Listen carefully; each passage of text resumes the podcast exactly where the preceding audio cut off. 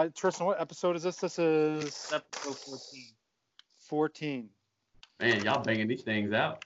Yeah, we have we've we've done a lot. Um, We've, we've been saying this this quarantine's been like a blessing in disguise because it's it's very easy to get a hold of people, Mhm. um, and then even easier.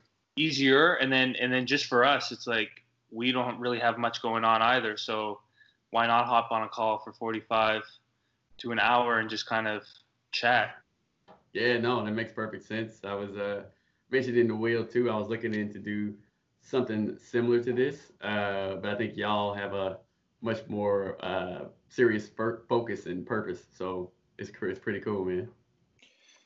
Um, so, El, I, I know you a bit um, based on obviously the uh, the X connection. The three of us all went to Saint FX, and Mhm. um, I when I first started watching basketball and falling in love with the game was kind of almost right around when you guys had your run.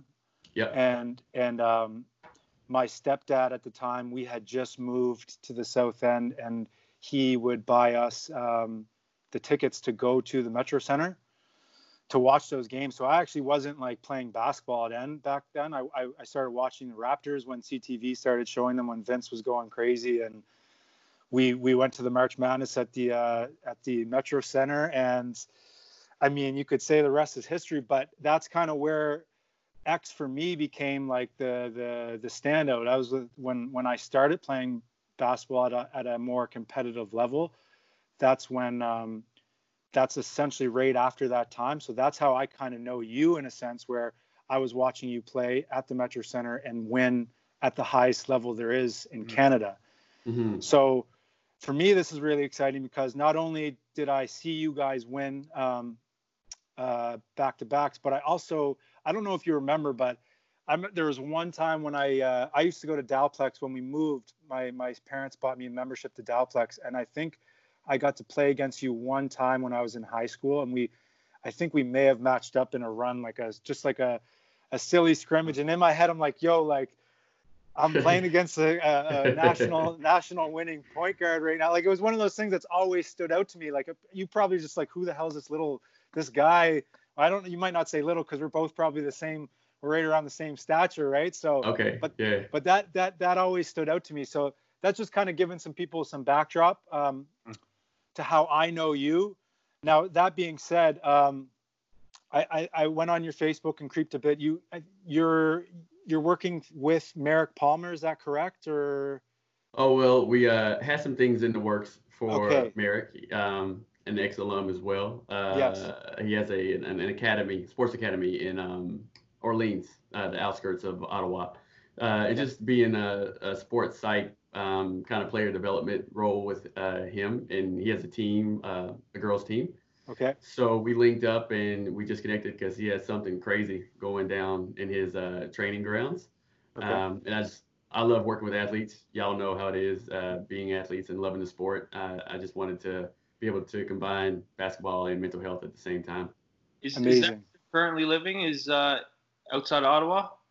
No, I, I'm actually living in um, Kingston, Ontario. It's about an hour 30. It's uh, where Queen's University is. Sure. Uh, an old uh, roommate of mine, an old teammate, he played with the team, Jonathan Daniel, JD. He's a physiotherapist here. So I'm I working think I his met clinic. him. I Yeah, think yeah. I'm. He was at the uh, reunion. Yep, yep. Tr- yeah, Tristan would have been too young for that. That was actually really fun too. So I didn't mean to jump the gun and kind of um, Okay.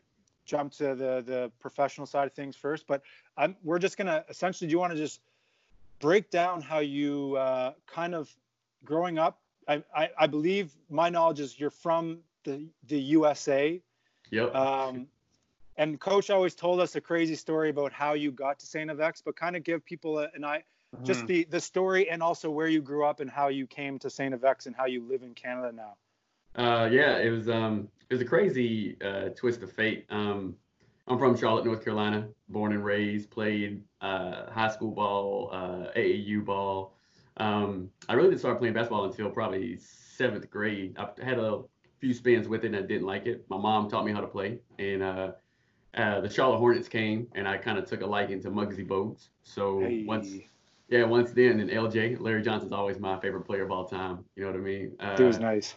Yeah, for sure. Uh, and I played, and once uh, high school was over, I played with a lot of dominant players, people who went to D1, and I wasn't getting the looks that I the, the looks that I wanted. So then I went to prep school in um, a prep school in uh, Phillips Academy. It's called Phillips Academy in Andover, Massachusetts, right outside of Boston. Mm. Uh, played some major comp. You know, I was averaging like 21. Still wasn't getting the looks. I'm 5'9. I was probably 135 then, so people were highly doubtful of my uh, ability to uh, endure a season. I recruited myself, and there's a blue book, and I was um, looking through the blue book of uh, of all the schools, D1, D2, D3, and I looked through. There was a St. Francis Xavier University, I think in Brooklyn, New York, and uh, Pennsylvania somewhere so I called the one in Pennsylvania. It was D1, and I said, well, this is mid-major. Maybe I can, you know, crack the lineup or at least the roster. And I called. I ended up calling Coach K, St. Francis Xavier in Nova Scotia. So we're talking, we're chopping it up, and he's like, "Well, let me ask you, where are you from? Because I hear your accent." And I said, "Well, I'm in Boston by way of Charlotte." Blah blah blah blah. And um, he gave me the right number. He said, "Well, I think you're looking for this school." Gave me the right number, and that was it. But the next day, he called back to the prep school, Phillips Academy. And at the time, my coach, uh, Leon Modesti, they started talking and they realized they knew each other because coach is from New York. My coach yeah. was from New York. And then he just kept recruiting me, came down to North Carolina, met my folks, took us out to eat. And I just, I just took a leap of faith, man. That's, that's actually, I, uh, you hear it, you hear it from, from coach, but you, to hear it from you and to see like, kind of how your your whole goal was to, to wind up in the states at a D1 mid major, mm-hmm. even maybe high or low, anywhere in D1, and then to just go to Antigonish, right? Oh, is yeah. is it's almost insane to think, right? It is because he came down to see me, so I never visited uh, campus. so my first time was my first day coming to campus, and then you know the the, the airport, and then there's nothing but trees in between the airport and no in uh, uh, Antigonish. So the whole time I'm just doubting. I said, man, this is the wrong thing. This is nothing. It's trees. There's no, you know, there's no cities. There's no buildings. And then we got there, and uh, it was a wonderful time, man. I think that just that just speaks on the kind of coach that Coach K is. Because if he had if he had the ability to give to to make you trust him enough to go to a new country, uh, a school that you've never even visited before, I think that that speaks volumes on his ability to recruit players because I'm even thinking of my own experience. I used I just graduated with a with a guy from Brooklyn, New York, okay. uh, who grew up. He's he's from Long Island, grew up, played high school basketball there, and then it was through Coach K's brother Tom um, that found the connection from Brooklyn to Antigonish. And so th- this isn't just a one time like fate that you experience like this this happens a lot. Oh yeah. Coach uh coach got a sweet mouthpiece on him you know what i mean? He, he knows how to talk it. He knows how to talk it. And what what really convinced me is that he convinced my moms and my pops because they were like you know i was graduating and i was like well maybe i'll wait a year further after my my prep school year. And my mom was like you can't stay here. Like you're you're gonna, you're gonna be 18 you gotta get out the house get up, do something. So it was either work or go play basketball. So mm. they convinced him, and that led to me getting kicked out the house. I'll I'll I'll, I'll piggyback on Tristan also to the point that you, you phoned him almost as a it was almost like oh I don't want you I'm looking for the other the mm-hmm. other university and he he didn't even take that as disrespect he he thought wait a minute let me check this guy out and then and then phone back and be like I actually want this guy and I had no idea who he is Right. Uh, yeah. I mean, he was nice about it. He said, "Well, here's what you're looking for." But uh, the same thing, or the same way that Tristan uh, mentioned, uh, his brother came to uh, recruit or to scout and and you know get the lowdown on some people that were on my player uh, on my my team in high school, West Charlotte High School. Okay. And I had some major players. Like, dude went to Kentucky. Another dude went to Florida for football. But we had powerful athletes at my school, man. Powerful athletes. So his brother remembered me just from watching the main the main event, the main character. You know what I mean? That that that makes sense because I was just talking to him the other day, and he he talked about his brother has does not forget a thing about basketball. He remembers everything. So that I can understand everything that you're you're saying right now. Yeah, it must be in the genes because coach doesn't forget either. He, like, he, he doesn't. Yeah. Um, when, when you got to Antigonish um, for like after landing in the airport, did you who who were your the first players that you met on the team that, uh, that you got introduced to? Yeah, the first actual the first person I met was a football player, but he was a roommate of our one of our team captains. So our team captain was out, and uh, the three we call ourselves the three amigos, uh, the three rookies of the year. Me, uh, Jonathan Daniel, and a guy named Paul Ricketts. And uh, me and JD, we met one time, and we were connected at the hip since then. So them, and then the older cats, uh, Halifax cats, uh, Fred Perry, Jordan Croucher, Danny Oliver, Billy O'Neill, and then um, the rest of the team, uh, a lot of Ottawa guys, uh, Jason Kurzweil and Tom Kennedy. Yeah, yeah, we just kind of met, but the first three rookies we met, and it was it was cool. Um, now, uh, when when you got there, like we we ask all of our guests that are student athletes, um, it usually comes up as a topic. Was was uh, student was athletics and um, education like did they hold equal weight for you when you first got to St. FX? What were uh, we find like we found that a few actually majority of, of athletes kind of find after their second third year that's when the educational side of things start hitting them in the face and they start realizing okay like i'm just i'm just wondering because you're clearly very successful um, you know uh, in terms of after basketball. So i'm wondering if you always if you went into university with the idea like I know what I'm going to do like I'm going to be a psychologist. This is what I'm like how did that come about? Oh uh no. Um I guess I'll take the, the, the first question. I went in there with the academic expectation to succeed but uh, I took old habits to a, a, new game and a new uh, level of discipline, a new level of commitment and study. So it's kind of like eating fork uh, or eating um, soup with a fork. I, I, I, was unsuccessful. I was doing it, but it wasn't successful. And I had to step my game up as far as studies, as far as attention to detail. And because um, I always had straight A's in high school, but when I got to prep school, our prep school was was pretty challenging, and um, it did the same on to to Saint FX. So I signed up for business and thinking I was going to be, you know, willing and dealing on Wall Street.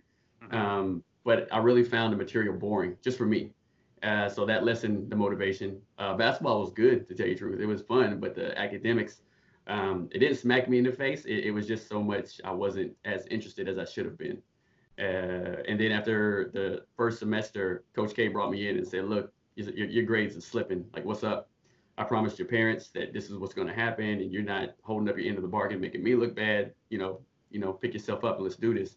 Um, but I happened to get into a psychology uh, a basic psychology uh, course, and it kind of uh, brought out uh, uh, an interest in me that I've always had. I just never had something to define it, and um, from there I was loving psychology, so I switched my uh, major to the um, psychology stream over the summer. Took summer courses to catch up and full throttle from there. Did you and you stayed you stayed in Antigonish for the summer course and everything? Yeah, I did a lot of summer courses. I did one summer course at St. Mary's so I had to go to, to Halifax for a summer, which was kind of cool. Played pickup at uh the runs at SMU, yeah, SMU, where Quackenbush was the, the coach, kicking us did out. He, did, us out. did he play when you played? Did he play in the runs? Because I remember he used to play a bit in some of the runs. Guys he would did. always say he smelled like beer. Like, oh man, I don't, I don't know what his hygiene was, but it, it wasn't memorable. I just remember, yeah, he was um, kicking us out because he said this is for X uh, and this is for St. Mary's players, not X. I would go with Danny Oliver or uh, Fred mm-hmm. Perry. Yeah. We go and run pickup, and we would we would get some some wins in there. And he's like, "Well, look, you're, you're, playing more than my players, so get out." So, right. Yeah. I, I I witnessed that a bit when I was uh, when I was in my uh, Jonah. Jonah actually threatened to, to uh, ban me from St. Mary's for good because I was working out in the weight room before the runs because the guys always showed up late and he and he he went around telling guys to tell me that if if I keep working out, he's going to kick me out and I can't play in the runs anymore. So it's funny how it kind of falls falls yeah. down the line. You know what I mean? They got um, generational issues there. Exactly. Yeah. um, kind of touching on what you just said, do you do you, do you find it really like is that an important thing for kids to understand when they're going to university to to find like I find a lot of university athletes um, that I played with if, if, if athletics is on your mind at first, it's almost like this the, uh, the educational side of what you're actually taking, not just like trying to pass, but like what you're taking, whether you're engaged, whether you actually enjoy what you're doing. Because what you said is, I think it, it could be it's it's prominent for a lot of student athletes in university that, well, I'm in this course, like I don't, I just don't like it. I it, it doesn't it doesn't give me the the the want to even go to class or to even listen to what's going on? Like how important is that for guys or, or girls going to university to pick something that they enjoy?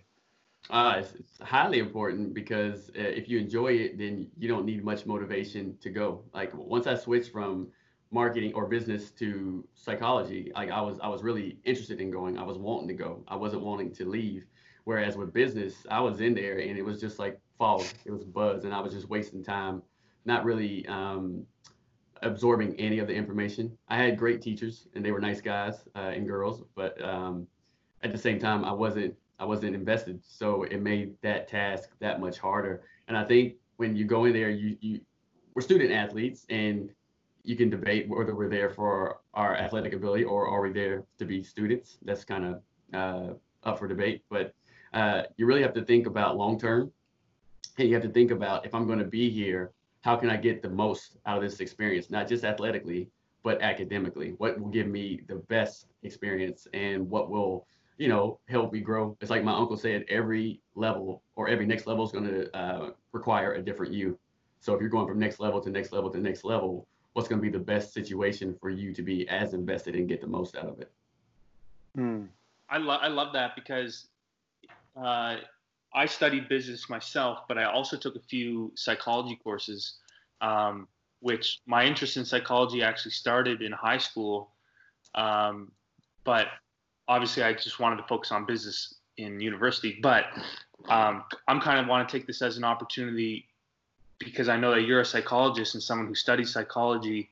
It was most interesting to me because I, I almost feel like it's applicable in everyday life where I can have a conversation with someone and kind of think back onto the psychology side of things and, and why are they thinking that way or why are they behaving that way. Um, taking business, business was is obviously my main focus in everything, but right. I can kind of relate to you needing to be engaged or or um, passionate about what you're studying because I took a course um, in school that was digital design, a part of the business course, and mm. I just I coasted through that. It was just it was hitting me going through one ear out the other. I had to do these assignments and practices, but I never really took a major interest in it until starting this podcast with uh, Will. I've been having to design these YouTube thumbnails, and I've had to design Instagram posts and and I find myself using the exact same programs I was taught back in school, but mm-hmm. I didn't really have uh, a focus or a direction or somewhere to apply that. How how is how is psychology for you now that you are a psychologist? How does that apply every day in life? Um, do you use it on a daily basis or only for work? Uh, well, I try to separate a bit just because um, once work is done, I want to be done with that to have a, a different um, border or boundary. Make sure I know my boundaries so I don't take the client stuff home with me. But at the same time, with psychology and with um, some of those soft skills that we uh, even used in basketball, like just discipline, just focus, uh, I've had to be more more um, attentive to detail I really have to watch my details and how I write my notes and the words that I say and how I'm trying to communicating thing, uh, communicate things. So I'm not seeing um, seeming too judgmental, mm-hmm. but also inquisitive, so that I can help uh, people tell their stories. Um, but I think every day there's some bit of psychology that I can use. It's just knowing uh, when it makes sense and when it's necessary versus I just want to have a conversation with uh, with Tristan and Will. Sure. Sure, that makes sense. And you were a point guard uh, playing when you played basketball. Yes, point. Yeah, five nine, man. They won't let you. they won't let me be Allen Iverson like I want to. Right. and, well, and, and you, can, you can make the argument that point guards are the ones that are the smartest or have to use their mind the most. Of course. They're expected to be. Yeah. Is that a big reason, like why you you fell into what you do now and, and the love for psychology? Uh, I think the love of psychology was just, um, yeah, because on the point, uh, being a point guard, you have to be able to to to manage for the coach. So the coach is more sitting back and we're micromanaging our players. So you do have to have some type of insight. You have to have some type of uh, uh, ideas of, of what you want to use uh, or what plays you want to call. Sure. But I think that if you look at a psychology piece, it's more of the competition. It's more of how can I get into my competitor's head? How can I support my team at the same time? And how can I remain stable and and, and unshakable while there's so much chaos going on? Uh, but if you if you if you look at why I got into psychology, it was just so much that I I like profiles. Like in a in a sense, I've always liked to hear about people's uh, like like serial killers, like uh, and mobsters and people's backgrounds, where they've come from, because you get to understand. And it's kind of it's not the idea of excusing. Like sometimes with behavior, you don't want to excuse their behavior, but you do want to understand understand where this person is coming from, because therefore we can try to treat or help or or um, interact with them better. Mm. That that ties in huge in terms of uh, our last, second last guest, Shanika Wood. She talked a lot about she's uh, in her second year of law school, mm-hmm. and she talks a lot about um, justice system, how it's important to understand the background of people that make poor decisions to figure out why they made the decisions rather than penalize them without even understanding why because most likely that will never solve the issue for them or for other people that are headed down the mm-hmm. same path or following the same kind yeah. of patterns. So it's, it's go ahead. Sorry, no, no, sorry, no, I, I was just say it's interesting you, for you to say that because it, it tie they tie in so much with each other, right? Oh, for sure. I, I think, uh, and I think I saw snippets of hers. Um, I was trying to watch uh, different um, sections of it, yeah. and uh, it's it's a it's a great point, or just something to consider because uh, if you penalize people or if you discipline people, one thing is to let them know what they did wrong. And secondly, is to understand why they made this choice, what the decision that, that, that brought them to this activity or this action. So then you can help, you know, it, it, the idea is that you go into the prison or you go into the legal system to help re- rehabilitate. But if you just put somebody in a box and say, okay, yep, bad, you know, slap their hand, and then you leave them, then you're, you're just leaving the same person here probably to to become more angry. You know what I mean? So so uh, true. It's, it's really about understanding people. And I I, I want to reiterate, I, I don't think you excuse people's behavior, but you do no. try to understand them. For sure. Mm-hmm. Um, speaking on um, psychology, do you do you wish that uh, you were as knowledgeable now um, when you played with your teammates back in uh, back in the day, and you could uh, have a better understanding of what people were saying when they were saying it or or like talk about let's let's talk about the um the dynamic the culture in terms of the, the your your team when you guys won because you guys were highly highly you're the last Saint FX team to win a national championship um, mm. back to back and uh, just talk about the uh, the mm. team culture between I mean I've heard a million things I, I wasn't there you know, right. I've heard I've heard guys were yelling at each other, like telling each other to shut up or sit down yeah. or all that. So, what, yeah. like, give give people insight a little bit in terms of those those teams and yeah, and like how culture how they function and, and and also on top of that how you coming from where you came being a successful point guard and a really exceptional player um, not to say that you weren't you weren't uh, you weren't doing anything like you were you were a big time player at X, but you weren't. Start, how how is it I'm trying to say because I, for me, similar whereas um, being a, being a backup player, but easily being able to start on um, mo- most other teams in the conference. You know what I mean? Maybe in the country. So there's that dynamic plus the team dyma- dynamic. How did you kind of uh, deal with that throughout your time at X? Um, yeah, I think uh, the culture of our team it, it was what you it, it was it was more brotherly. So it wasn't more that we were at each other's throats because of dislike. It was more so that we were supportive of each other, and I think we had a a bunch of young dudes who could understand that. We could understand that this guy's not telling me to to to, to straighten up. This guy's not telling me to to focus or whatever. He's not cussing me out because he dislikes me. He expects better. He knows I'm better. So therefore, I can receive it better. That still didn't make it um, that did, still didn't prevent us from like there was there was like a few fights and there was uh, always somebody cussing at each other but we knew that, that that we all were 12 15 for one common goal and how can we make this work and the competitors we were all competitive it was it wasn't one person on our team like from the 15th man to the first man like they get out there and they bust you up if you slip you know what i mean and they they weren't giving you anything not at all and they would let you know about it and it, it was it was something beautiful to to be part of that because uh, once that team um, just from natural progression, people fifth year and they graduate. Once that team left, we had a lot of great players come in and try to fill in those pieces. But that that word of chemistry, like we talk about it, but man, that is something so valuable. It, it is it is hard to really get at a, a level of a hundred. So when we were out there competing and we were just trying to make sure that this is the best from us. And if I'm, if uh, it's like that, that, that, that term iron sharpens iron. Mm-hmm. Like if I'm sharp, then you're going to be sharp. If I'm busting you up, because no word of a lie, uh, sometimes uh, my second year, my first year, I was young, dumb, and I'm just, it's like I'm on a team with these dudes, Brandy, Fred, all these boys, like they, they bad boys, and I'm their little brother. So this is how it's supposed to be. The second year, once you win and everybody's coming at your throats, then you start to have your eyes wide open and realize, man, this is this is tough. Like the worst team, uh, let's say I'm not gonna say names, but one of the teams that was the worst would bring their A game, their Super Bowl game, and you're like, how is this dude hitting all these shots? This dude can't make a free throw, right? But now he's becoming correct. He's busting me up, so let me sharpen up. So we were able to make our practices so hard that the games were easy because I think our margin of victory my second year was uh, maybe 20 point was our margin of victory every game. Interesting. Or for the season, for the season.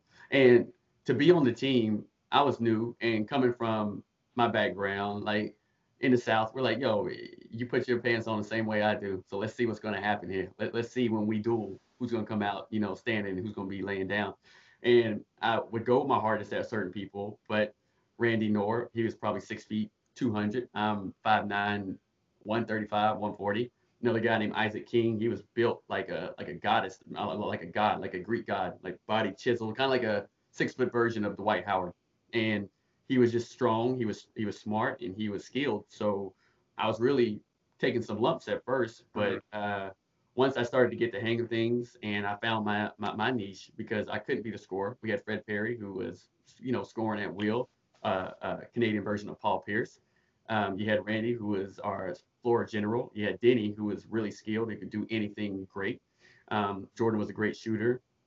I just said, man, I'm a defender. And again, it goes back to Muggsy Bogues. I'm just going to dig into them. And I was always in my mind saying, I'm going to, to disrupt these people. I'm going to disrupt them, make them mad, make the make their point guard not even want to bring the ball up. Let's get it to the two guard. And now their whole system is disrupted, and I've done my part that that's so important because like you just described the fact that you accepted your role. Role accepted. Far, yeah. far too often in my own experiences where I, where I've been on teams with cultures that guys refuse to accept their role for the greater good of the team because in their mind I'm the best and coaches hating on me because I'm not getting any time.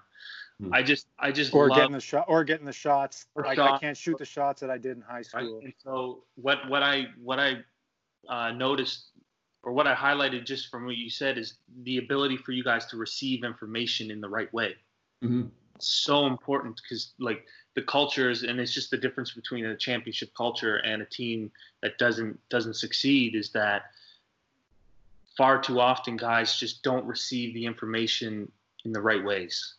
Right. And it, it's the idea of being, I don't want to say be grown about it, but it's. Um, no, it is. Try, try, try it is straight up. It, it really is. I mean, you're being, you're being nice about it, but it's, it's, it's, it's under, it's accepting that, listen, we're, we're all in, in this together and mm. you're either, you're either back in high school complaining and, and talking to your, your mom or your dad when you go home and angry about why the coach did this or why, so and so didn't pass you the ball when you were open on the in the, the corner. But like you said, it's it's you're grown up and you you accept your you have to accept it.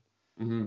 Well, it, it, I mean, did I want to score 30? Yeah, that's good. But I think if you give me 20 shots and then you were to give Denny Oliver 20 shots, you're going to have a totally different outcome. Mm-hmm. It's like giving Kevin Garnett uh, or Kevin Durant 20 shots versus Kendrick Perkins 20 shots. Like who's going to be the best for our our team to succeed? Because mm. at the end of the game, if I got 30, but we lost by 30, I mean, I mean that that turns some people's crank, but to me, I'm just trying to win, and I've always been on winning programs. So except for when I went to prep school where we had just a bit of dip, but everything everywhere else I've been on winning programs, AAU, high school, middle school. So I want to win, and I think if you can understand that, or people can say that role acceptance doesn't mean that you diminish your skill. You just contribute, and um, it's not about you. Uh, being the system it's about you adding to the system like you make so that system important. better you know so I mean? important um, do you, do you think it's important for guys on the team that have those roles as the scorer, as the all Canadians, to to do they owe guys like you or the um, the guy setting the screens? Did they did they show love? Because um, it's also one of those things where it's like exactly what you're talking about. There's ways of finding making your role important and making it known to fans to boosters to your teammates that listen like i'm i might not be scoring 23 points a game but yo I, I'm, I'm getting a couple cookies a game i'm getting a couple easy uh, easy buckets for us a game like i'm i'm changing a i'm i'm we're going on we're going on runs because i'm i'm pressuring their point guard they can't set up that you know exactly we talk about but did you find your teammates understood that acknowledged it like did you guys show each other love instead of like guys just being like well i'm you know, I'm all Canadian. Like, if it wasn't for me, we wouldn't be here. No, no, no. They were, uh, they were, they were. I think, I think they, their personality, they were braggers. But as athletes, they were very, they like our IQ that year was was was really high, and Has they knew be. they they knew to to get this shot, this dude had to set that screen. Like there was one guy on our team, uh, Jason Kurzweil. I was, I was. That's yeah yeah, six nine, probably 240, 230, and he was solid. So I knew if I went shoulder to shoulder, I was going to get free. And and we we I knew that big dogs like uh, Tom Kennedy or Max um, James Maximieux, when they got these rebounds, like that's something that I can't do. And every rebound they get, it just further pushes our agenda to the end. So yeah, we were very acknowledgeable. Like man, good shot, good steal, good screen, good pass, whatever because it, we were. I think our second year, our uh, motto was family, and we were. We were. We if we saw us, we were probably a good eight people deep or a good twelve people deep, just mm-hmm. because we like being around each other. Um, I kind of want to want to get in like behind the scenes and in the locker room because we uh we had a chat, a podcast with uh, Johanna Alfonso, who is arguably the most decorated female rugby player at X by far, but even in Canada. And I mean, the, the X rugby program is one of the most successful in with national championships, AUS championships. Um, and so she kind of gave us an inside look into the, their locker room mm-hmm. um, and how like the energy in there is just a winning culture. Mm-hmm. What what uh, what is probably most memorable to you about your guys' locker room uh, culture? Um, I want to say it was a it was a level of focus, but it was um, individualized where people knew that they were going to do what they did before the game. So, for instance, like I would be in there probably doing sit-ups or or uh, crunches. Mm. Um, there would be another and a couple of dudes like uh, Jordan Jordan Croucher would be singing like he's the same way he sings on the radio now in his songs. He's belting, singing like he's performing for people, and that's just what he was doing to get ready. And then you'd have two dudes in the cut who were uh, who were just to themselves. Um, sooner or later, I would after I did my crunches, I would take my earphones and leave to go to the back uh, to a quiet spot because I just wanted to really center and really focus on what I had to do. I was coming off the bench, so I had extra time to prepare. Mm. But um, within our locker room, man, you had people doing their own thing, and it was it was like organized chaos. And once coach came in, the, the music went off everybody was eyes front and center, and we were all like ears open and ready to, to roll. Did um was uh Augie was was Augie on the team at the or assistant coach at this time or no? Yeah, Augie came second year. So my, my sec the, the second run for the championship, Augie came along with uh, Jeff Pierce. He was an ex player as well. Mm, yeah, okay. and Augie just... Augie brought a level of focus with uh, defense. Like he was really um he was really he, he broke things down for me you think you know until someone else shows you a different angle. You're like, oh, I thought I knew a lot. And he broke down defense to me as far as um, separating or dissecting the floor and then looking at angles, like play the floor in angles versus playing the player. And once he told me that, I started thinking about it. And then it, it really picked up my intensity that much more. And uh, he came, he brought a, a seriousness, but he likes music. So he also brought a relaxed little vibe, which was uh, it's hard to, to balance, but he, sure. he perfected that role for sure. Yeah, Augie, uh, I, I was coached by Augie for the uh, the Nova, the Nova Scotia provincial team when I was 14 or so, but he was he was bar, by far one of my most memorable coaches because of the level of, of intensity he brought on defense. Yeah. Um, and I'm not and I'm not saying I'm disappointed, but how his career transited over into the women's program at X. Mm-hmm. I, obviously you hear other players and this and that and getting getting their uh, their perspective on the kind of coach he was, but I remember for for me and in that team specifically, the summer of when I was 14, he he, he like you said he he he was able to balance the intensity with the the the support or like smoothness of being such a such a coach that connects with the players. Yep. And so I, I was almost confused as to why that didn't translate over into into the women's. Yeah, I, am not sure, and I think when we were there, Augie had a different role as well because, uh, or not a different role, but he was in a different a different dynamic because uh, he was really close to the Halifax dudes. So you have a guy who's a, a big brother, a bud, but also a disciplinarian, and he's like, no, and he would bite dudes' heads off. But at the same time, you know, he cares and loves for him. But at the mm-hmm. same time, it was it was no BS, and this is the line. Like we can joke up to here, and now it's serious business. Um, I'm not sure what happened at um, X, but I, I, do know from a level of uh, understanding basketball, he helped me with my jump shot. He really helped me put an arc that I was missing. Um, and as far as defense, he had me again think about angles, but he also told me like with your quickness, like you reaching doesn't really make sense. Just just frustrate, just frustrate and be there because that's going to be uh, more irritating than you actually going for the steal or going for things. So uh, I'm not sure, but I think his level of basketball intelligence and understanding is is everything you need in a coach. Here's something I'm interested in. How was your relationship with Coach K as player coach relationship? Uh, it was good. Uh, I think Coach again he has a he has a level of calm where um, he can get the best out of you, but at the same time he he he uh, has his ideas and his strategies that work. And I think we had a lot of buy-in. Um, me and coach, we were good uh, first year, second year, third year, and fourth year. I felt, and this is me, uh, Will, not being grown. Uh, fourth year, I thought that this was my year to to shine. I waited. Uh, Denny came, Jordan left, Freddie was been gone, um, and now I wasn't getting the shots that I wanted, and I took it to heart versus just saying, let me continue this role and do what I can do at a, another level, next level.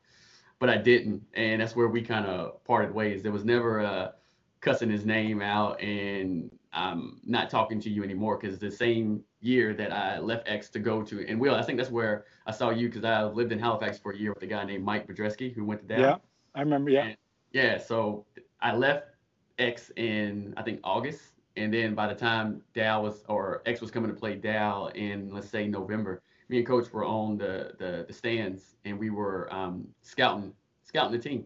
So we were talking. It was never any bad blood. It was just uh, this time has expired at X.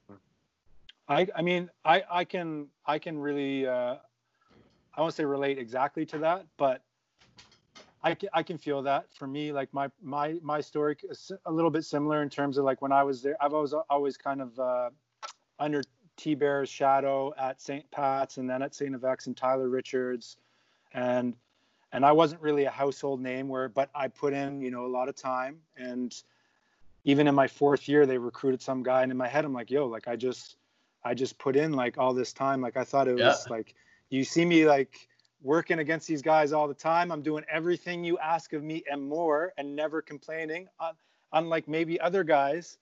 And then uh, my, I wouldn't say my story is the exact same. I think um, a little similar where in terms of when I finish, I, I really want to continue playing ball and I coach didn't really he didn't give me the same vibe where instead he was kind of asking me what I was going to do with my life in terms of what Right. profession I was looking at. In my head, I was, I was looking at like, yo, I, I was just locking down like every guy that's, that's, that went Joey Haywood. Um, I mean, you could argue that I was locked. I thought I was locking him down. Simon Freen, all the guys that went and played pro. Right. I thought I won those matchups every game.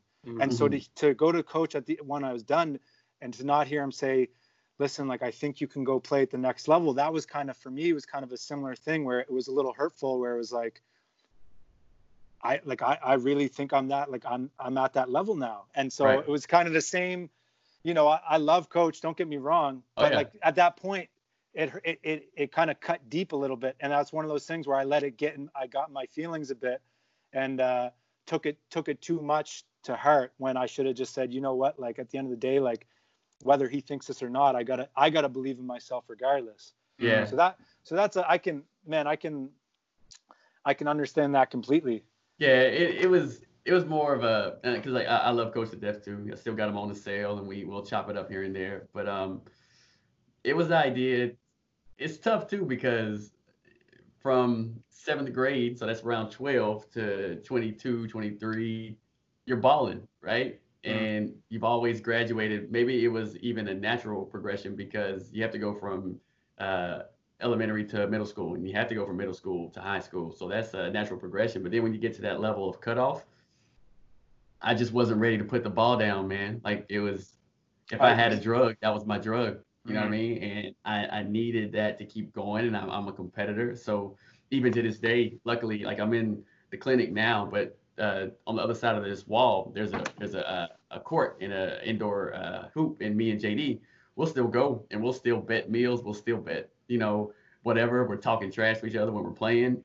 So it's easier to do that now, but at that time, I wasn't ready to let go. So it really struck a nerve, and I mm. took it personal when it really Hundred percent. it really was just evolution, man. Well, we we talk about that a lot now. Is that when athletes finish playing their sport, they're lost. Like even even I'm kind of I'm kind of experiencing just because I graduated last year. Yep. Even though I never had like the ambition to go above and beyond university, it's something I played my entire life. hmm and and now I'm kind of sitting here. I just like I don't have that same thing to get up, get up and compete at every single day, right? Right. Like, uh, even just for the both of you two, how did how did you guys like deal with that? How did you deal with when you were forced down? I can I couldn't hear what you said. Sorry. Um, just just like like when athletes finish playing their sport, how Yeah. how did you, how did you guys deal with the fact that uh, you were almost forced to put down the ball? How did how did you go about that? You want to take it, Will? Um, I'd say for me, I did. So the one thing when I finish, I try to get game tape because obviously that's what players need to be um, if you want to go to the next level. Coach didn't have much. I don't know if a bunch of guys had taken some of it from that that were also graduating or that needed it. I'm not really sure. So I was kind of I was a bit bummed from that. The Dalhousie coach at the time helped me out and gave me some game film. So I went through like the kind of the process that some players do where they put together a highlight Uh, Mm, tape. same. a couple a couple guys helped me a bit. Um, that being said, I didn't have like every game that I wanted. Me, my role on the team at that time wasn't a big time scorer, so a lot of my highlights typically weren't like me breaking guys down um, because, like El talked about, you you you follow your role and you do your role well. Like, you know, I I could you know I had triple doubles, I had numbers like that. I I stuffed this, but either way, I did that, and then I went to a camp in in Ontario or in Toronto. I did that, and I think t- going back to what El and I said about me kind of being in my feelings, I think that really kind of took over for a bit, where I was kind of just, I was so disappointed that I, I felt like I didn't have the support that that other people were giving me from from uh, from the program or from that it, it almost it almost stopped me in terms of the the drive and and everything that I had from my first year at X into my last year in terms of getting up early, hitting the weight room before every practice. Because for me, like Gary Gallimore was throwing me around on the court.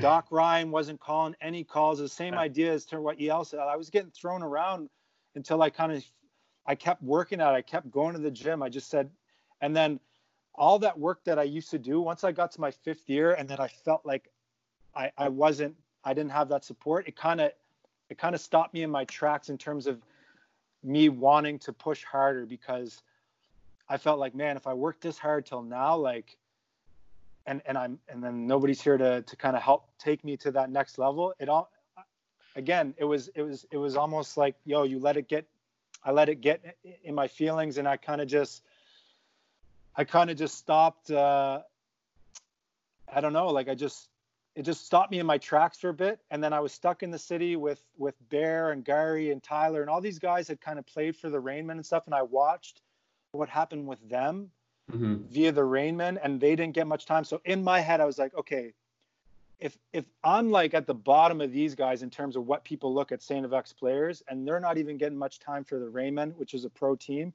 yeah. why am I going to waste my time trying to follow this dream when I can go work at a restaurant and make double or or triple what they're going to make in a year? Set in for you at some. So point. that's that's when it kind of set in for me, where it's like, you know what, like if I'm watching guys that you know are are more uh, decorated in terms of Saint FX basketball players, why am I gonna go keep going down the same path if if I'm if they're not even getting any love in this league? Like they're sure as hell I'm they're not gonna give me any love even if they're not reaching out to me. So that's where kind of hit me at that point where I was like, all right, like I might as well start making some money for myself and start saving something. And uh, that essentially that's what kind of happened. It just that kind of stopped me in my tracks where it was like, yo, like I, I put all my time in for this. Like, where's where's somebody to kind of push me? I needed, you know, I needed somebody. But at the end of the day, it, it wasn't that. It was me losing focus and kind of getting in my own head. And the bubble kind of grew up. It, it got big a little bit, right? Because I mm-hmm. had a little success. Right. So that uh, that's that would be my answer. Yeah, I think my my answer is um, you know, I'm I'm confident in myself and I, I, know what I'm capable of, but at the same time, I, I, got a realistic vein that goes like straight down my spine. And I didn't put all my, ba- all my eggs in one basket, but I had a good nine out of 12 in there.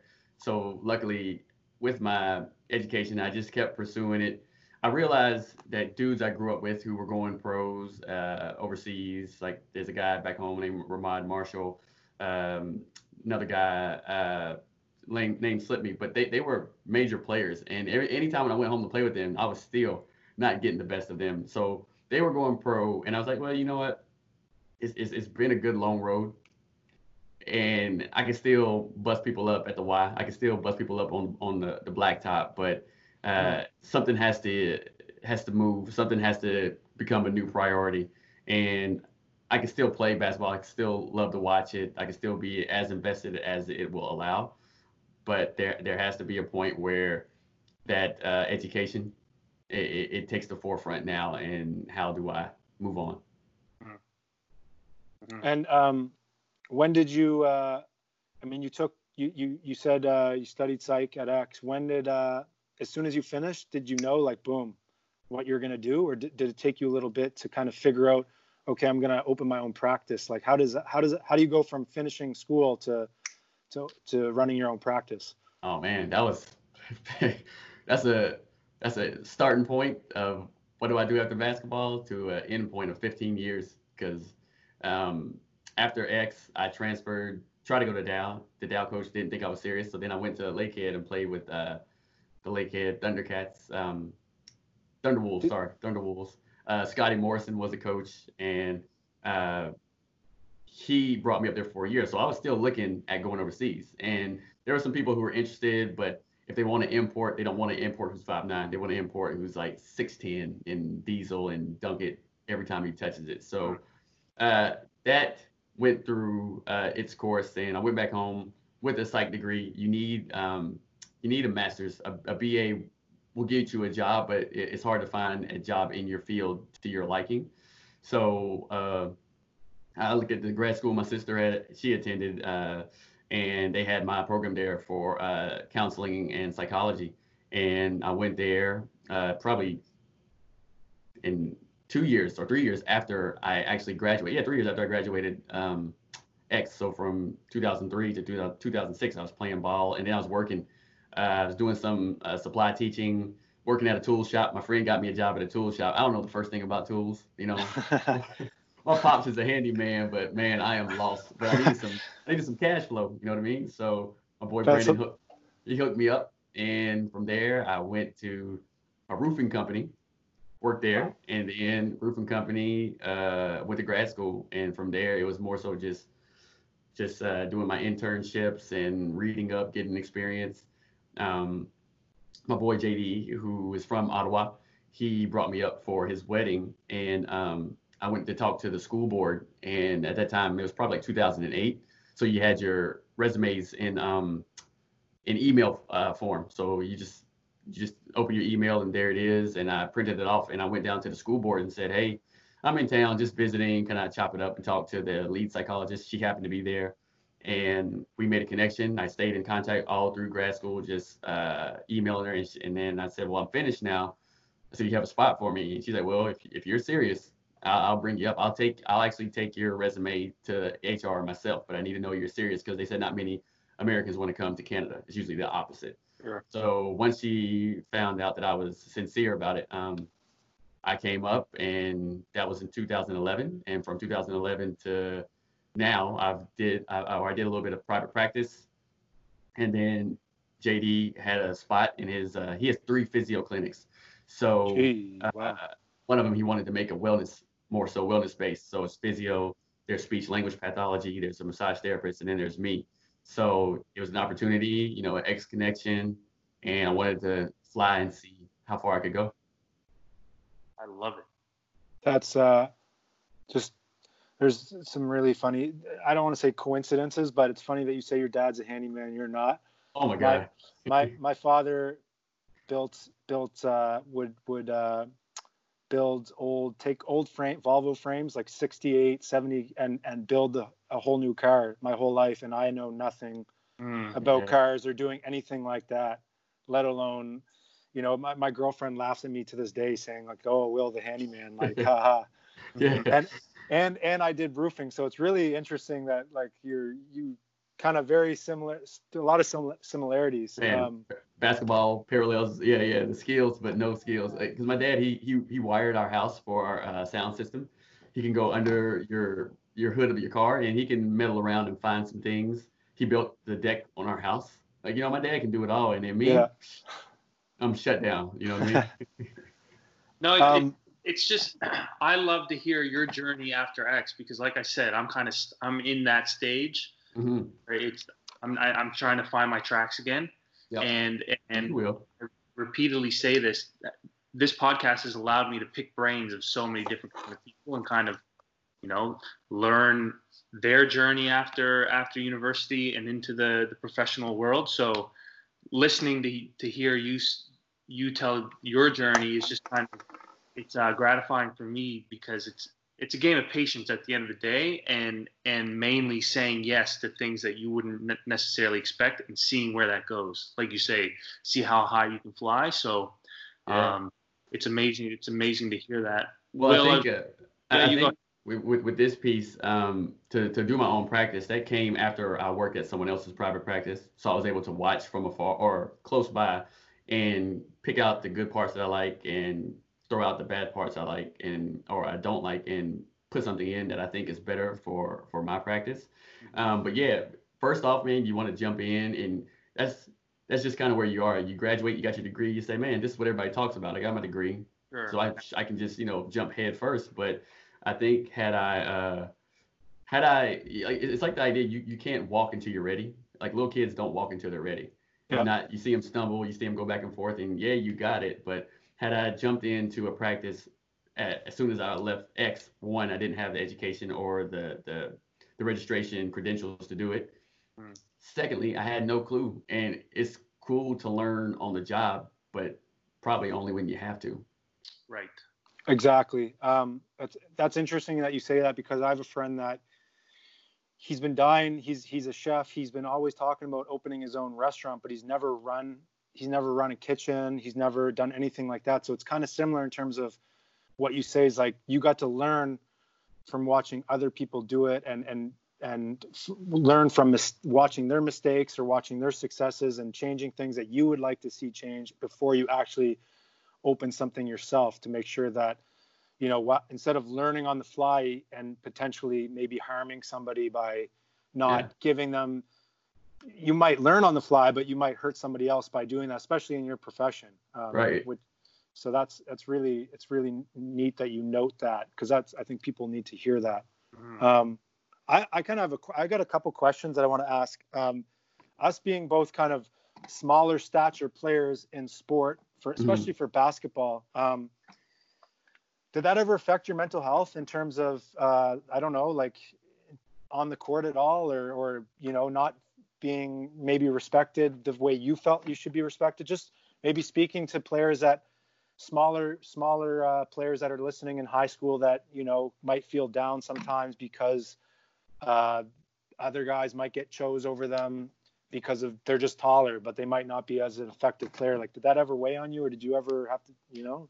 No, it, not at all. It was always a vertical. I mean, it's always a vertical game, right? And was I, I, I got what they call height envy. Like, I, I, I hate when people are six four and six five because that's what I want to be. Uh, even one of my best friends growing up, Derek Green, he, he's from a, a, a, a family of giants. Like, he's six four his older brother's six four, the other older brother's like six six, his dad's like six five, and they're just tall. And I was always wanting to be tall just because it makes the game easier. You know, you mm-hmm. grow up idolizing uh, again like Michael Jordan, or for the Hornets, there was a guy named Kendall Gill. So I remember I, him. Yeah. Yeah, I like these dudes, and I want to be able to play like them. But at the same time, you got to realize where your strengths are, and had it not been for Muggsy and Spud Webb, uh, people like uh, Robert Pack, Mahmoud Abdul Rauf, all these small giants in a sense, man, because they dominated. Muggsy dominated. And he never, you know, the turnovers. You look at, well, if I don't turn the ball over, that keeps me on the court. For sure. If I make good decisions, that keeps me on the court. Now everyone can't have hops like Spud Webb, but I did the best. Like I was, I was doing air alert too. You know, hey. trying to get my hops. You know, just trying to trying to dunk it, and um, I was always able to get a rebound but I wasn't able to dunk it. So I figured yeah. as long as I can do what needs to be done, it's kind of like well a dunk or a layup. They're both two points. Yeah. So do what you can. I would say for the young bucks and the the, the smaller statured players, like just just find what you can do and can you score. It's like Steph Curry. Steph, Steph Curry scores 30 points, but he doesn't do it the way Jordan did it. You know what I mean? He doesn't do it the way LeBron does it. So if that's what you want to do, if that's what you want to compete, find your way that works for you and know that you can be effective because everyone at the end of the day everybody has to abide by those rules in, on the hard court right? Everyone had they, they can't walk. No one can be in the, in the key longer than three seconds. Yeah. But we're all with the same uh, rules just how can you apply it differently and effectively? Interesting. Learning learning to take make maybe your what some may deem your weaknesses in, in terms of your strengths like being able to pester somebody and not let them even cross the half with ball, the ball yeah. in their hands or or get a steal when they can't you know coming from behind or something like that. Exactly. Like you, you can't tower over them like a center so i was always trying to get under because when yeah. smaller people are under you it makes you so uncomfortable exactly so i was going underneath them so they were timid in the same way as if i was six nine and they were timid to go over me it's really it's really when you look at it it's really a game of self-awareness mm-hmm. um, and again, the most, the kind of the most uh, enjoy like uh, episodes that we've done so far. Uh, the most successful people, in a sense, are the ones that are most most self-aware, mm-hmm. saying like, "Oh, this, this pro life's not for me," or or this this game's not for me, or this direction in life isn't for me. It's it, it's it really just comes down to being self-aware and uh, believing in yourself, right? Yeah, yeah, because you can either uh, like as a smaller dude, you can either you can dunk it if you have crazy hops, uh, or you can float it, but you're still going to get it over the person. Still me, two points. Yeah, me trying to like Steve Nash, he float king, or uh, Tony Parker float kings, yeah. right? Yeah. And they, yeah. they they dominated, but they weren't. You know, make, maybe the crowd wasn't oohing and ahhing, and they weren't jumping out of seats, but you knew Tony Parker was killing you with that floater. Yeah, MV Finals MVP. Yeah. Um, I, another question I had. Um, actually, this kind of this comes from we just started this. We we ask uh, followers like if they have a question to ask. Um, Yep. This one came from somebody that said, "Can you can you give any insight in terms of what players deal with in terms of the yips?" So I'm thinking of uh, Tristan laughed and said, "Man, what's the?" I've never I- he said, "What's?" He said, "What's the yips?" I've never even heard that. And I said, "Man, you're too young to hear that. Like, you don't even know what that means." What? But I'm thinking, I'm thinking back into national championship guy at the line. Yep. Miss it. So you're up. What what what goes through players' minds, like psych, psycho, psychologically, when when you know when the crowd's just silent and the, everything's on the line? Like, can you give any insight into that? Maybe yeah. not to to somebody, per, you know, particularly, but the yips. just No, into uh, the hypothetical. Yeah, yeah. I think in the in the yips, uh, that's actually a golf term that they use for basketball, right? Or for any sport where you have that that hesitation or whatever.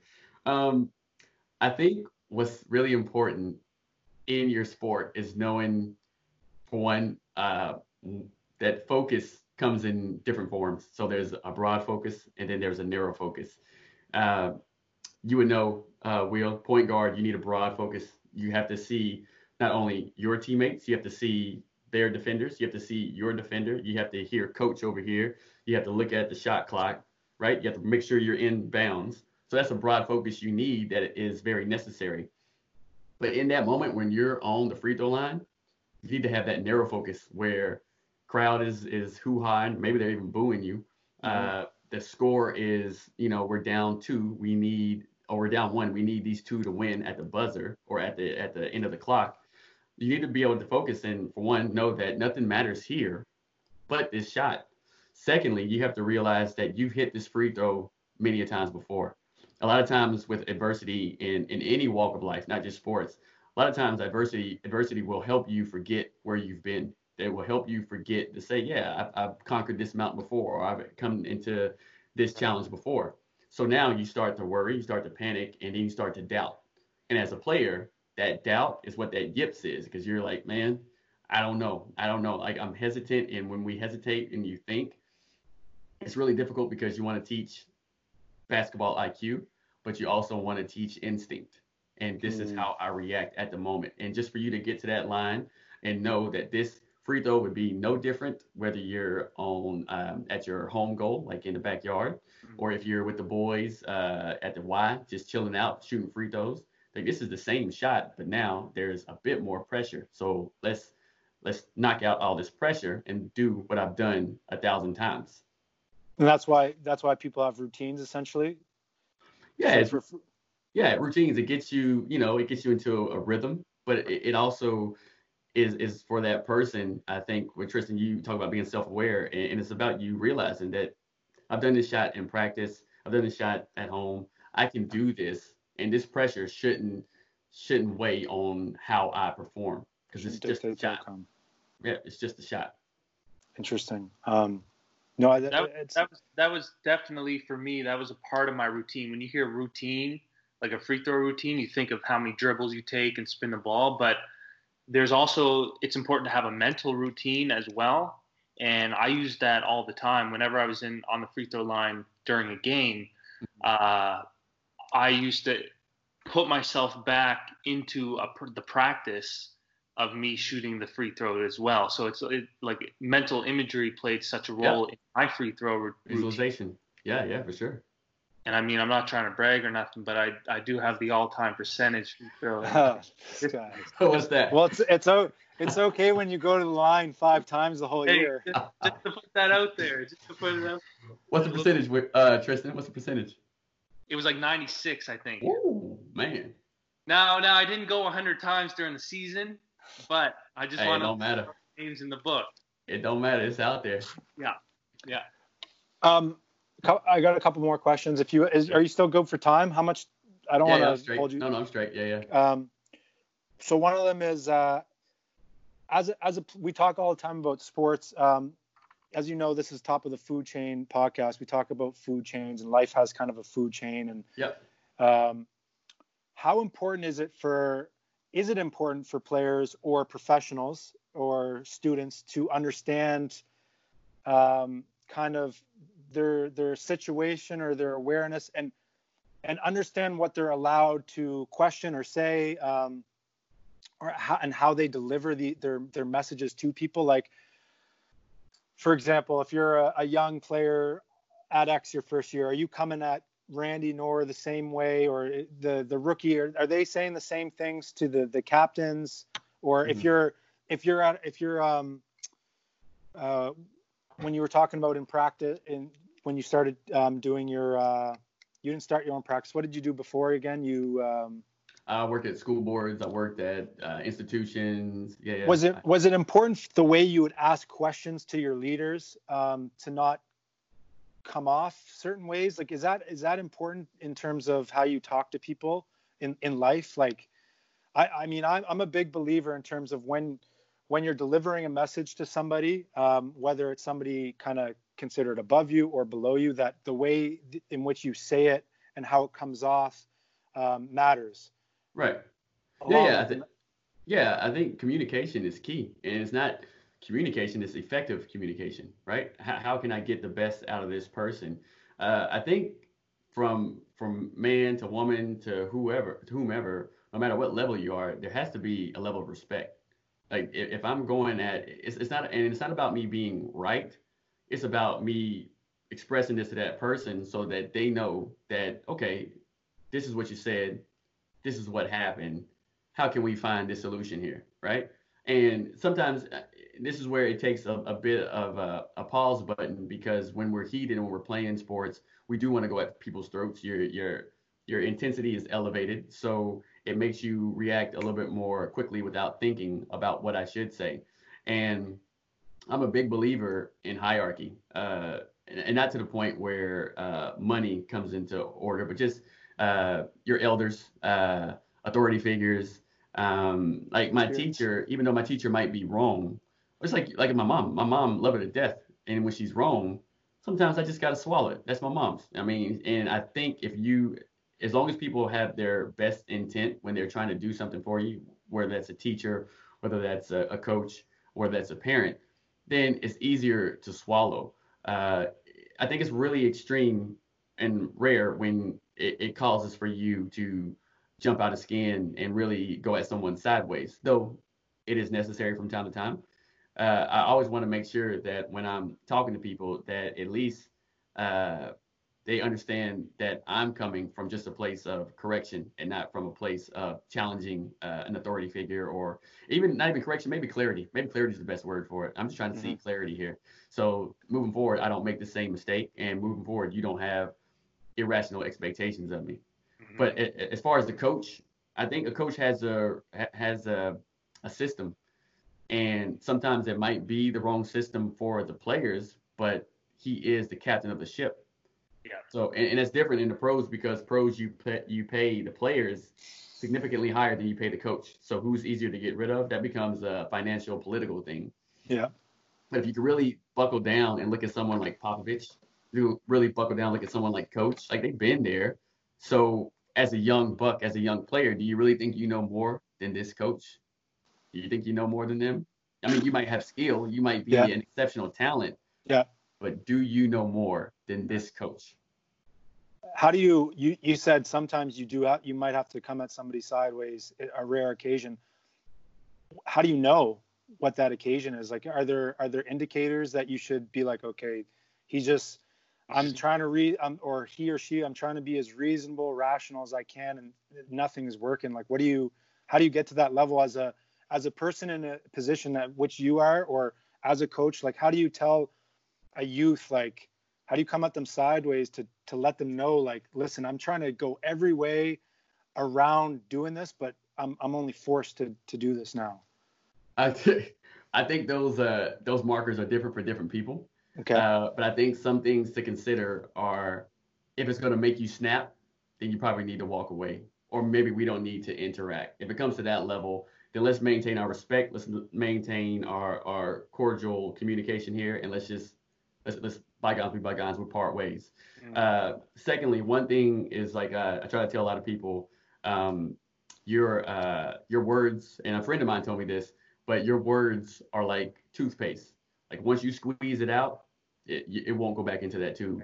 Right, like right. you can never have such a You know what Wow. I mean? Like Yeah. never forget. So you can you you can say I'm sorry, you can apologize, and it might it might go like we might move past it, but it will never be erased. So if you're going to say something, if you're going to snap at somebody, realize that this might be the, the last thing you say in this type of relationship. Like don't bite the hand that feeds you.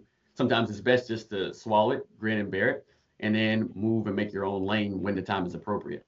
That's a really interesting So important. analogy of of you talking about words like because nobody's perfect everybody said oh. things in their life that they regret and wish they could take back but it's so interesting the way that you say that the two, like a toothpaste it sticks it's kind of Mhm. once it once it goes out you can't really you said like you said you move on it. And to me it's it, that really hits me because i've had conversations with people that are close to me and you know they've said things that are kind of like blown me out of the water where i'm like and they've apologized.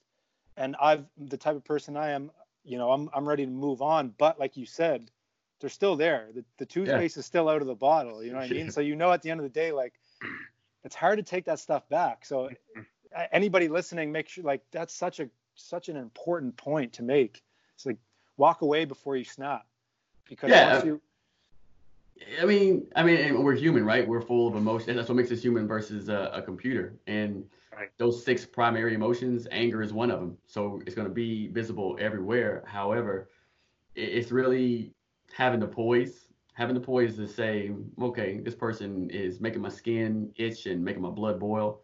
Uh, but if you can have that forward thought to say, if I say this, this will be the outcome. It will be negative. It might uh, impact my job. It might impact this relationship. It might impact uh, my ability to be successful. And it's not the, the idea of, of being fake. It's just about the idea of how you maneuver yourself so that when you do part ways, it's a whatever. And I can move on knowing that this situation wasn't tainted by anything that I did. Right. and it's this is why this is where my interest for psychology comes into play because you can you can see this situation or scenario happen every day in life Mhm. i just keep going back to what you said is don't excuse the behavior but understand it um, that that's just why psychology fascinates me and it's it's it's amazing to hear you say it don't get me wrong, and we're human. So if we do part on a, a cordial level, but still with some some some static, I probably won't do you any favors. You know what I mean? It won't be any favors, but at least I didn't blow up and I didn't snap and, and act a fool in the moment. Um, do you think do you think your your education um, outside of your education in terms of what you learned like from from the uh, from the books and the, the uh, programs do you think your time at X on those those uh, those w- those winning teams or uh, do you think that helped you kind of understand what you were learning through school in terms of um, the basketball side of things and, and being able to apply what you were learning to kind of some experiences that you that you went through uh, on on those championship teams? Yeah, because uh, the championship was um, was the final piece, but there there was so much underneath the surface that you had to, to manage and you had to deal with. And I mean, we're all smiling with the ring, with the with the with the um, trophy, but there's some blood, sweat, and tears that goes before that, and all of those things that where you learn how to uh, to the teamwork to coexist to to manage and and posse up when your opposers are um, getting the best of you, adversity, all those things, taking direction. I mean, like I said, Coach K, great coach, uh, love him to death.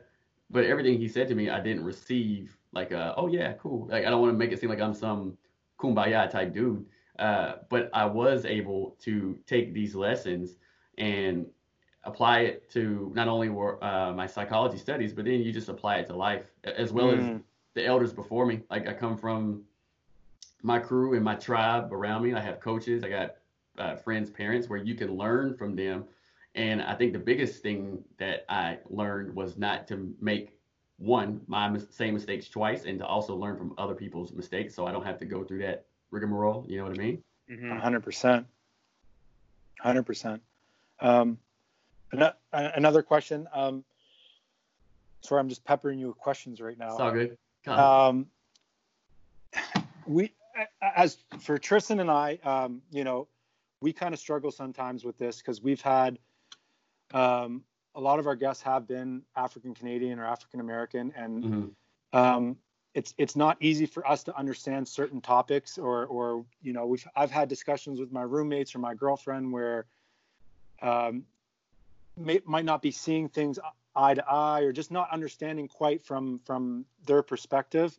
How important is it to have um, kind of leadership, mentorship, professional people that maybe uh, like kind of look like you in in life growing up mm. in terms of you know what I mean like for for you to to to have somebody in your position to, in kind of touching with with kids and working with kids uh, youth especially in basketball like you're yeah. going to be or whatever is that is it important because it's these aren't always always easy topics for the two of us to discuss with people because some people right. might look at us like man they're just white privileged entitled guys that like they don't know anything they're talking about so kind of mm-hmm.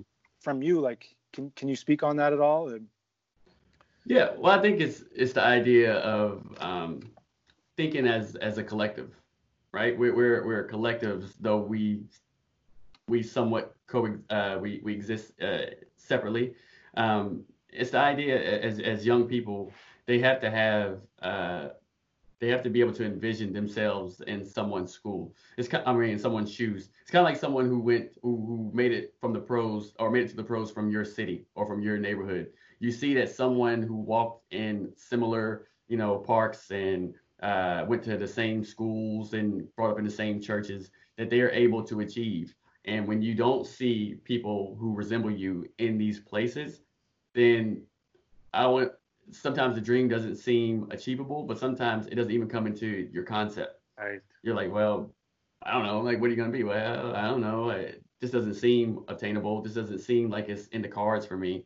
Whereas it does help when you see someone who can be whatever it is you're aspiring to be. Whether you want to own your your your own, um, I don't know. Let's say you want to own a, a, boat leasing uh, company or whatever, or mm-hmm. you want to have a uh, your own law law firm or you want to own your own team, right? If you see someone who looks like you, then it does give you a bit of uh, a model. It does give you a bit of a concept to say, oh, well, if they did, then why not me? But it, it does become hard when you see, uh, or when you don't see that, because again, it doesn't come into your your concept. And, and I guess that's where Will's saying for us it's hard because as as white males, there's almost nothing that we don't have representation in. Mm-hmm. And and by having conversations uh, with minorities, I guess, or, or our guests, it's opening up the fact that this is a real this is real for a lot of people growing mm-hmm. up. They don't have a lot like even women.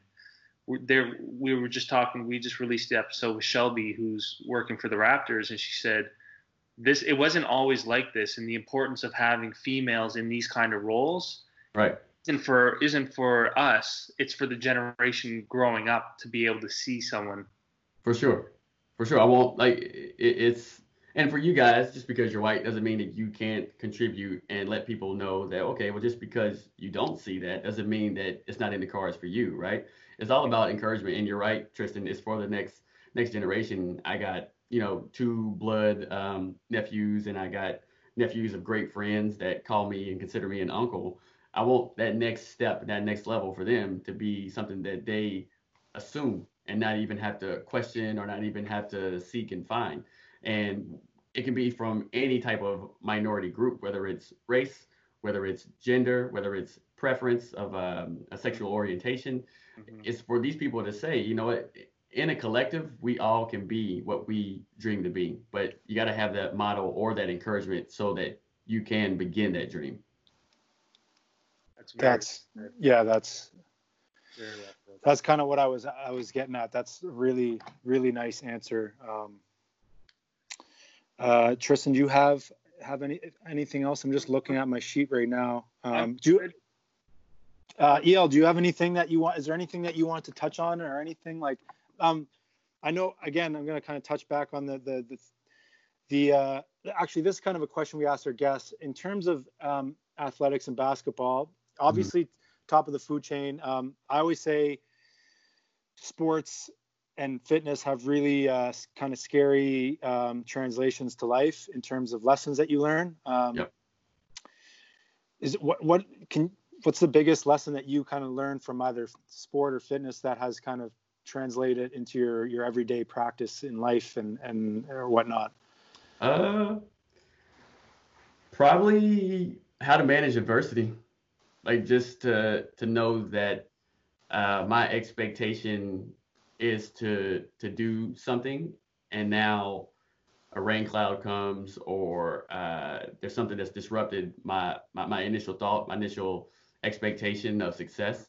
Uh, learning that with that adversity, it's just going to be uh, the power of problem solving and Mm. it, it's probably it's, it's probably going to be the least desired option to get myself where I need to be. So like I tell people, or I try to help people see that sometimes when you have an expectation, and then now you run into a problem, let's problem solve. How can we get around this? And uh, let's just say if you had to turn in an essay to a to a, a, a professor, the professor you turn it in. Initially, you just want to do the uh, essay, turn it in, and off you go.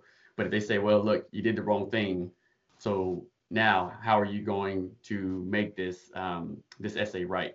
That means you probably have to go home. You have to stay up all night. Your boys are going out partying, and now you have to beat the the, the midnight or burn the midnight oil and work till so that you can turn this in by the deadline of 7 or 8 a.m. And that was the least desired option you had, but however, it, it had to be done. Mhm. So problem solving and realizing that the way to get around challenges often will be the least desired option. Nice Um, one. I guess we should just finish off with uh, we always ask every every one of our guests uh, because this is top of the food chain podcast and everything to do with Will's brand. Um, what does top of the food chain mean to you, and and how does it apply in your everyday life? Top of the food chain. I think uh, realizing get in where you fit in. Top of the food chain is also making sure that you are able to, um, if you're not part of that top of the food chain, knowing how you can strive to get to the top. I think I see Will, you do a lot of training and it, crazy, crazy stuff. I don't know how you do that bouncing on the, the ball, man. I can only do squats. You're doing like uh, the barbell and you're doing jump shots and all that stuff. But I think at the top of the food chain just sets a, a precedent of what's uh, what's uh, at the top and what's uh, you can aspire for to to to be the best and to be the best you. So um, yeah, I, I've checked um, all of these uh, podcasts and it's crazy. And uh, I think what y'all got is is super cool, man. Love. I, I I like the I like what you said. It's like to say for you to say like yeah I see what you're doing. It's crazy. It's crazy for me. It's it's it's cool to see what you're doing because to me what you're doing is crazy. It's like you're running your own your own practice. You're Yeah. you're consistently growing. You're consistently learning over and over, right? And you're able to give us your time, give the viewers some really important lessons, some really important messages that mm-hmm. that I, I wouldn't be able to give them because I'm not on I'm not in that food chain. And we talk all the time. There's there's different food chains and and sure. um, one of the biggest things that I say all the time is that you, you know you can be successful in in practice or in profession, but you need you, you can't be considered at the top if you're not a if you're not a um, genuine, good-hearted person.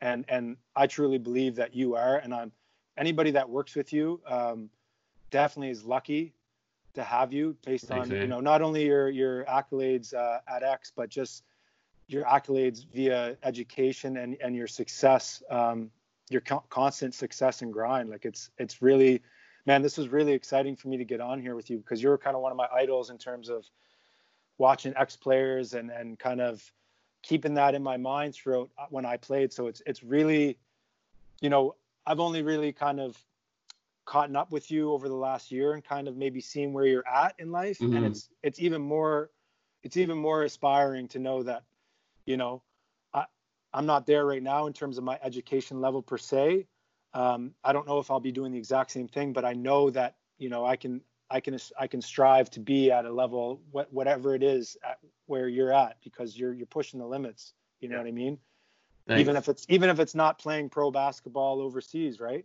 yeah, yeah, you, for sure. you can athletes can still be extremely successful doing other things Um, oh man, yeah, you take those soft skills from the court and then you apply them to your daily life. But I think it, it with you guys and at your your younger ages, just because you're you're after me as far as uh, your attendance at X, I think you guys y'all have this this vision and this this focus that I think is is highly admirable because you're you're establishing who uh, what your brand is and you're establishing what you want to focus on and you're you're taking that that risk where sometimes people would wait for it but now you guys are just saying no you know we can create our own lane and and and drive it on out. I think it's it's awesome. Yeah. No i appreciate that yell and i i learned a ton just from just from uh, picking your brain here. So um, where, where can people where can people find you? And if they want to learn more about your practice and what you do? Uh, it's uh, elaspsychology.com. And I'm on, I just got on IG, man, but I'm such a dinosaur with that. Baby, welcome to it. this ELA Psychology, I'm going to be uh, starting to post things too. So ELA Psychology on Instagram and elaspsychology.com is my website. Love it.